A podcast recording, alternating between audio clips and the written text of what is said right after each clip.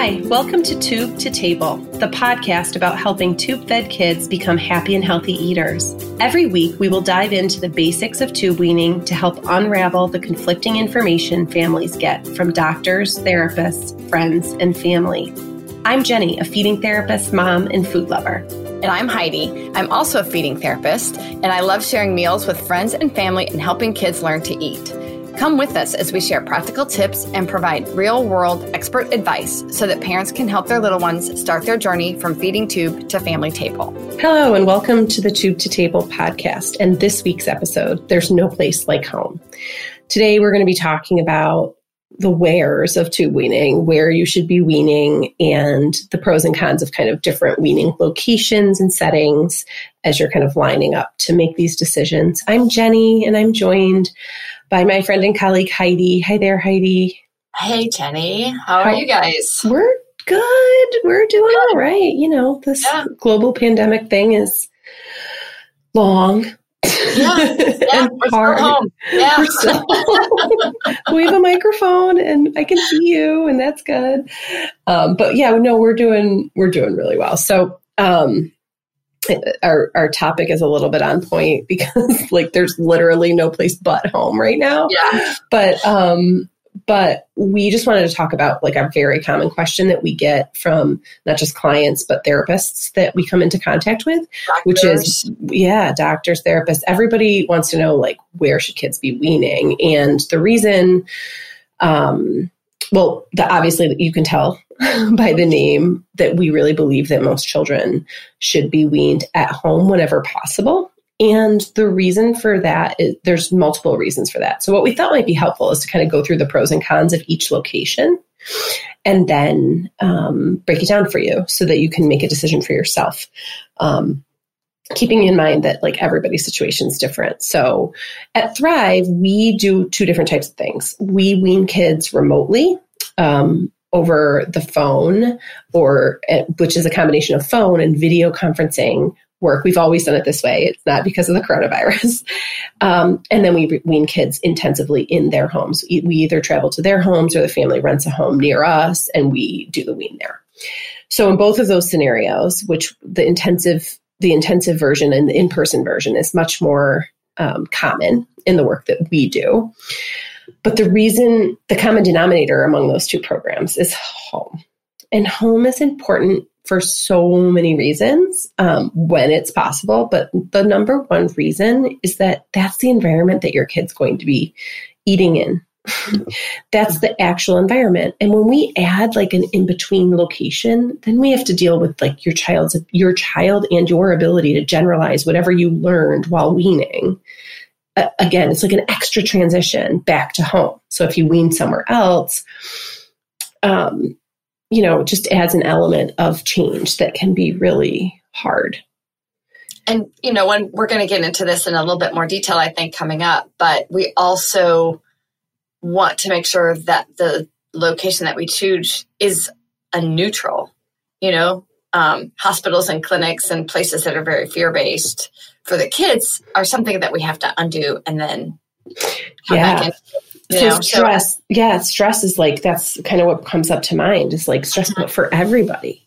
Mm-hmm. Like we don't want to cause stress in a family unit and then cause other pro- you know like if we're right. let's say you are able to master feeding in a another setting we don't want to master one thing and then cause stress in the family i mean it can be really hard on parents to be away from their loved ones, other children, if they're happening. I mean, just the stress that goes into that um, from a family member standpoint, like living in a hospital or taking children to hospitals and clinics, that can be really challenging um, emotionally, economically. So, um, so we're jumping right into the clinic. Yeah, yeah. Bit, right. So why don't we talk a little bit more about what that looks like, why it gets chosen sometimes, and maybe. Well, I think it's the most common. I mean, I think it's kind of like the most traditional approach to tube weaning is that um, if you've tried to wean with your doctor, like at home, you've give, you've given it a, a, sh- a real college try, and you've talked to your medical team, and your child hasn't weaned, then the most traditional um, setting for actually weaning a child tends to be in kind of like an intensive feeding program. It might not be a weaning program. And those kind of take two shapes. The first is an outpatient setting where you go and you spend the majority of the day or a large part of the day in therapy.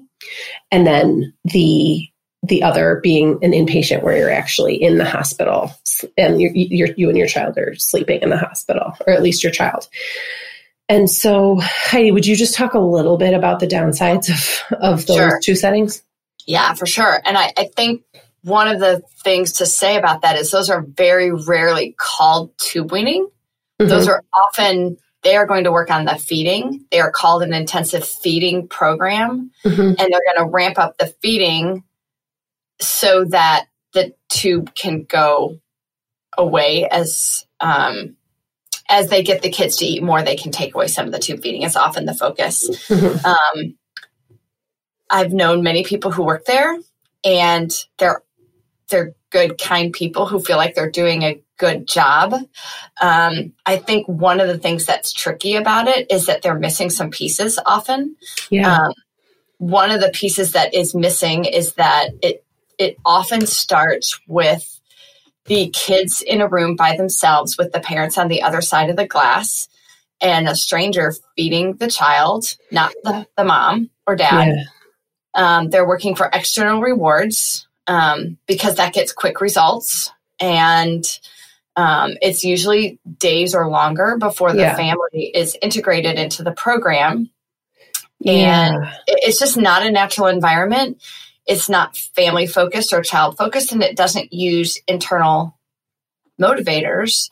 Um, and, and, you know they, they tend to be advertised as eight weeks long which is a really long period of time for a family to focus to be away from home, to be in a clinic setting on a yeah, whether basis. it's whether they're sleeping there or not, it's still a really big mm-hmm. commitment, and they're not always in your community, so it often involves travel, which is really tricky. Right. Um, but yeah, just to kind of like review, like you want like the downside of the hospital is it's the hot, it's not your house. It, it can be really mm-hmm. hard to overcome. There's often separation. There can inadvertently be more trauma associated mm-hmm. with that.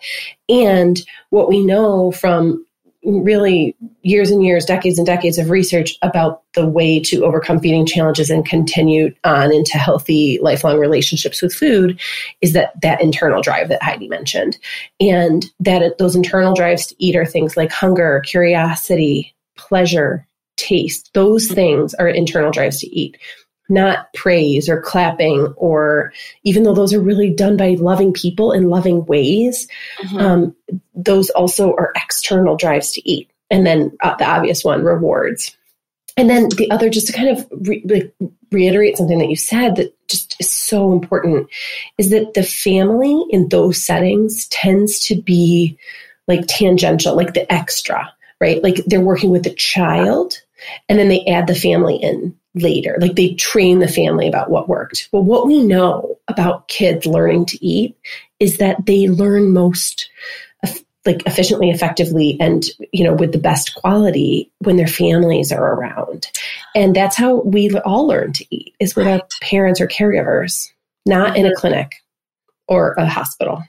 And you know, this is a bit tangential and we've talked about it a lot in other episodes, but when the focus is the child and getting them to do more, it doesn't build in the autonomy that we're looking for. Yeah. And being in the child's own home where they're safe and they're comfortable and they've developed some skills on their own is very helpful um, in in letting them feel more competent and confident. And it's harder for them to do that when they're in a, a neutral or even a, a hospital kind of space, which has carried for many kids not happy memories.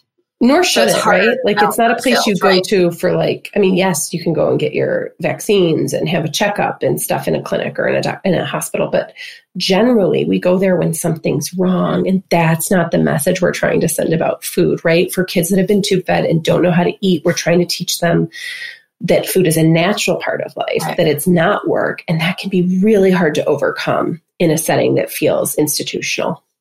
And to their credit, I mean, they do try, you know, the spaces I've seen are comfortable and safe and friendly and they're doing the best they can yeah. to make it a child friendly space but it's still their space. It's still owned by them. They're still the ones in charge. And the child is not um, it, it's not a space that they can become competent and sort of feel confident in because it's not their space. Yeah, and I think that's the reason why we hear a lot of families say, We went to this program, we did so well, and then we came home and slowly but surely it all fell apart. I think that's because of that, that it wasn't their natural environment. They didn't learn how to do it. It didn't build the parents' confidence and competence. And then also, probably more than likely, focused on the external drives to eat instead of the internal ones. Now, there's some pros for clinics, right? Um, so, like, we don't want to bash it completely, though I think it's fair to say that we think that it's pretty rare that that's the best scenario. Some of the pros are it can feel really safe when you're scared about your child's health to have medical professionals around.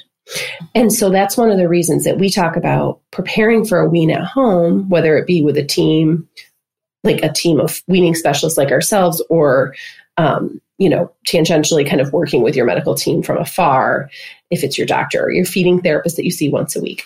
Um, it's important then because we can't replace that completely, right? Like there's not a, a vital monitor, you know, people monitoring your vital signs and, um, you know, that kind of innate feeling of expertise all around that comes with those white coats um, it's really important then that we focus on the doctor conversations and the medical team, therapist, nutritionist conversations with your existing team ahead of time. It pays to do the work to build in safety parameters and communication channels ahead of a home wean so that you don't feel that kind of fear around we don't have any support here. That's that's a really scary thing as a parent to be trying it at home and going it alone um, and that's why I think some people choose the hospital. It just feels like, oh, they're going to take care of my baby. They're going to take care of, of, of them. And, and that, of course, you know, is, is what at the end of the day, all of us ever want is for our kids to be safe and okay.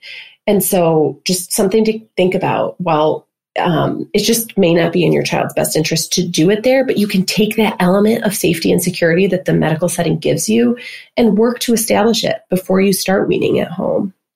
Mm-hmm. And, and, I think one of the other things that can happen, you know, I talked about some negative energy, some bad memories that come with that. For some kids, it's just a neutral. Maybe the home has become, the home table has become a battleground. Sure. And it's nice to have a neutral, but I you know, like you were talking about, how do you overcome that and do it at home is, you know, that's why we talk so much about taking a break. Give your child a break before you get started. Don't just jump from pressure into nothing. You know, they mm-hmm. need, and expecting them to eat, they need a break. You yeah. need a break. And you can make your home neutral too. You don't have to go to yeah. and even though it might feel like a ton of work in the beginning because it's really not working at home, or else you wouldn't be listening to this podcast or considering a hospital based setting, um, you're going to have to overcome that at some point and it's probably part of the solution. And so putting it off and going somewhere else and thinking that that's going to whatever you learn in a hospital is going to magically apply to home is hopeful thinking and but it, it often is not that seamless. It's often marked by a lot of stress.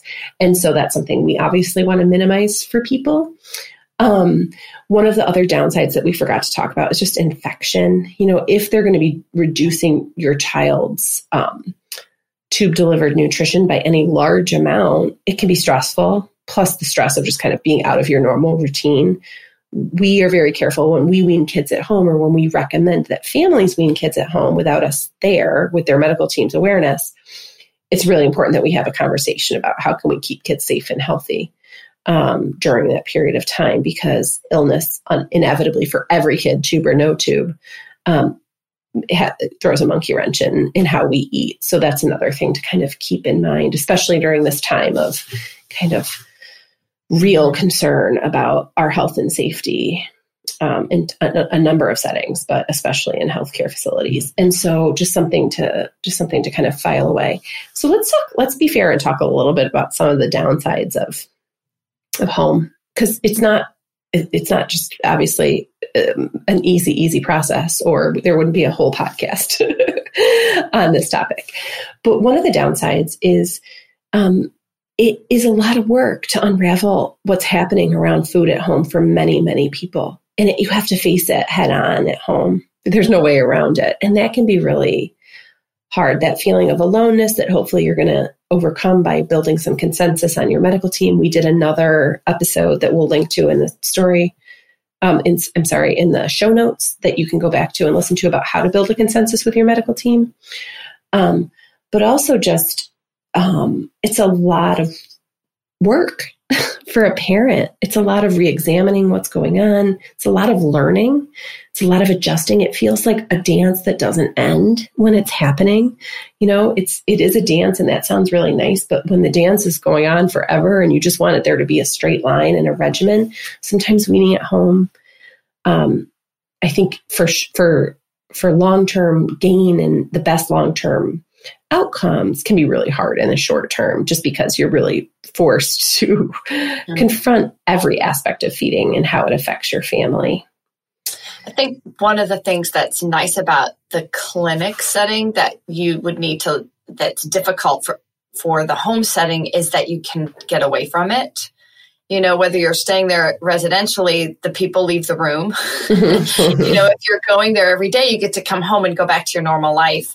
Um, and so when you're in a home setting it's hard to shut the door on that. It's hard to walk away from yes. it. And so you need to even when we wean with kids when we work with kids there are times when we say go to the mall go to the park go to the deck. Don't bring any food with you.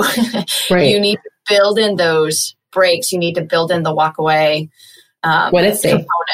Yeah, when it's safe. When You're Um, um, but, but yeah, that's so true, Heidi, because the, the tendency for many families and for us as therapists, quite frankly, mm-hmm, is that when the pressure's on it and you're weaning, to be like, let's work on it all day long.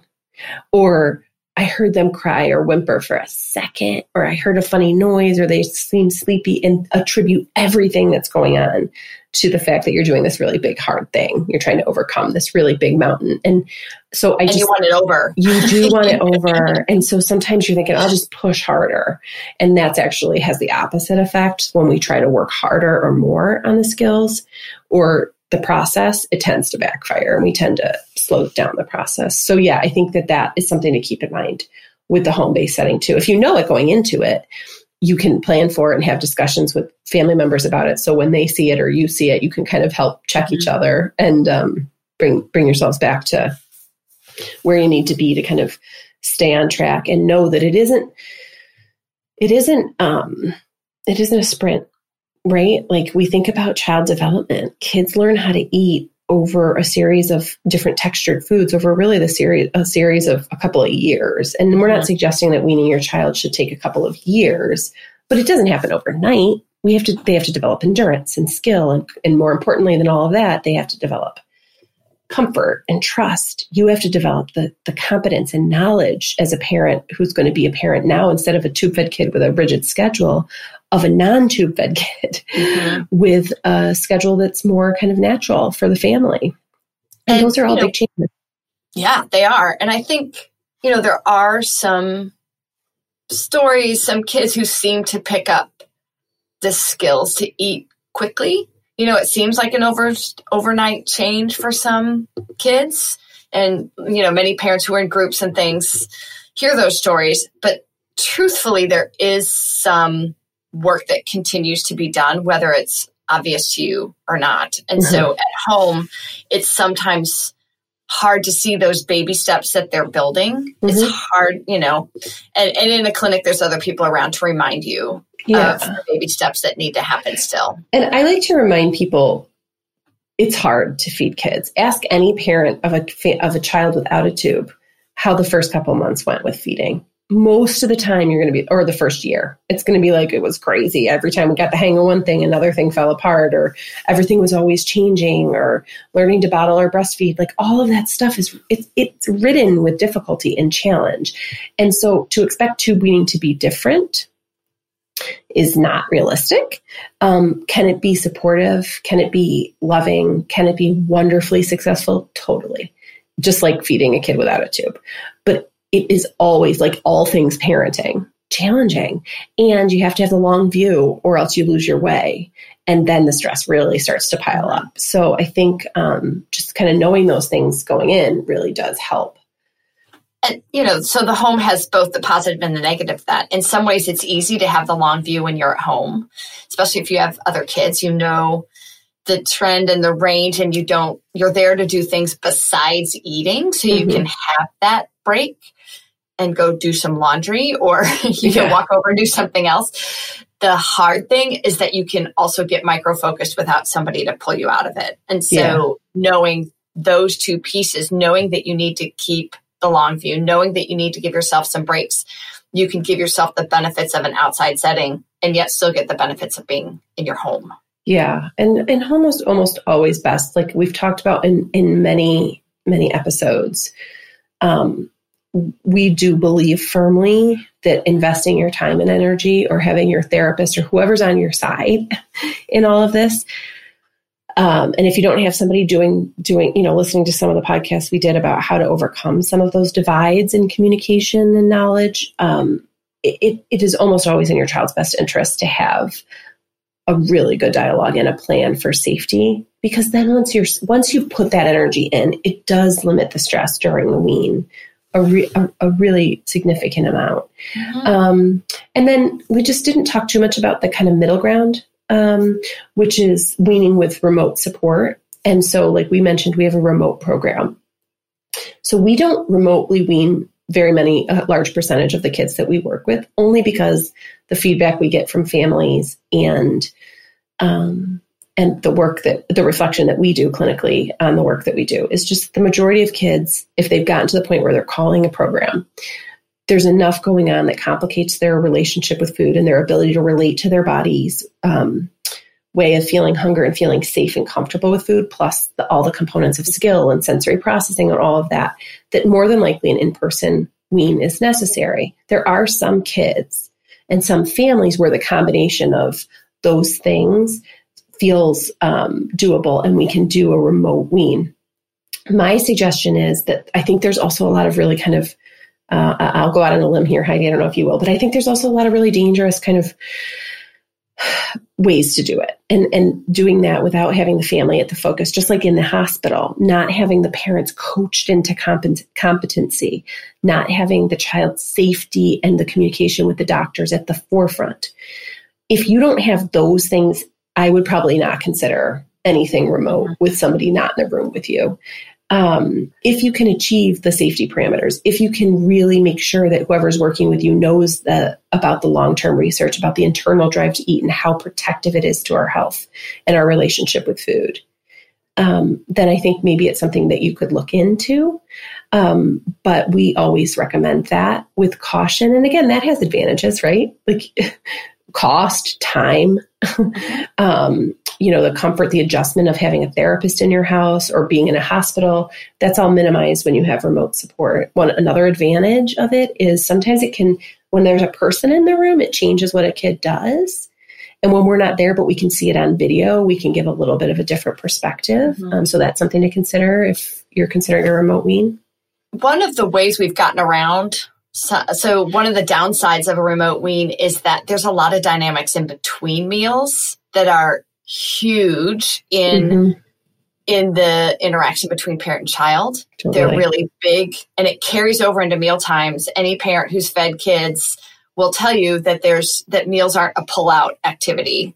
You know, they are integrated, they are fully at the heart of all the family relationships. And so knowing what those knowing the things that go on between the meals is just as important as what goes on during the meals. So true. Um, so one of the ways that we've tried to minimize that when we do our remote weans is we have a considerable amount of parent training that goes on the front end the same parent training that our in parent in person families get.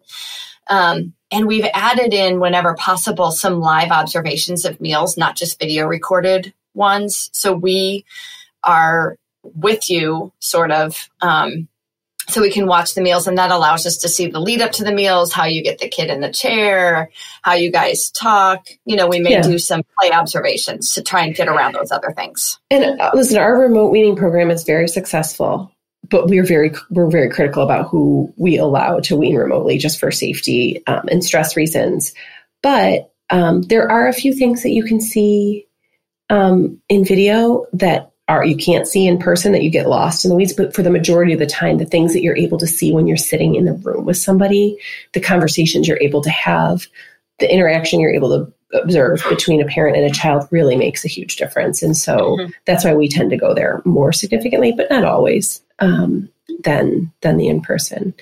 So I, I, think probably what makes the most sense is to just divert you guys' attention after this episode to the show notes. We'll go ahead and list some of the kind of key components of safety parameters, um, building a consensus with your medical team, um, and then just kind of keeping in mind those internal drives to eat that they are super, super important and that you can't, you don't want to enroll in any program in any setting that ignores your child's internal drive to eat and, and sacrifices that for external gain.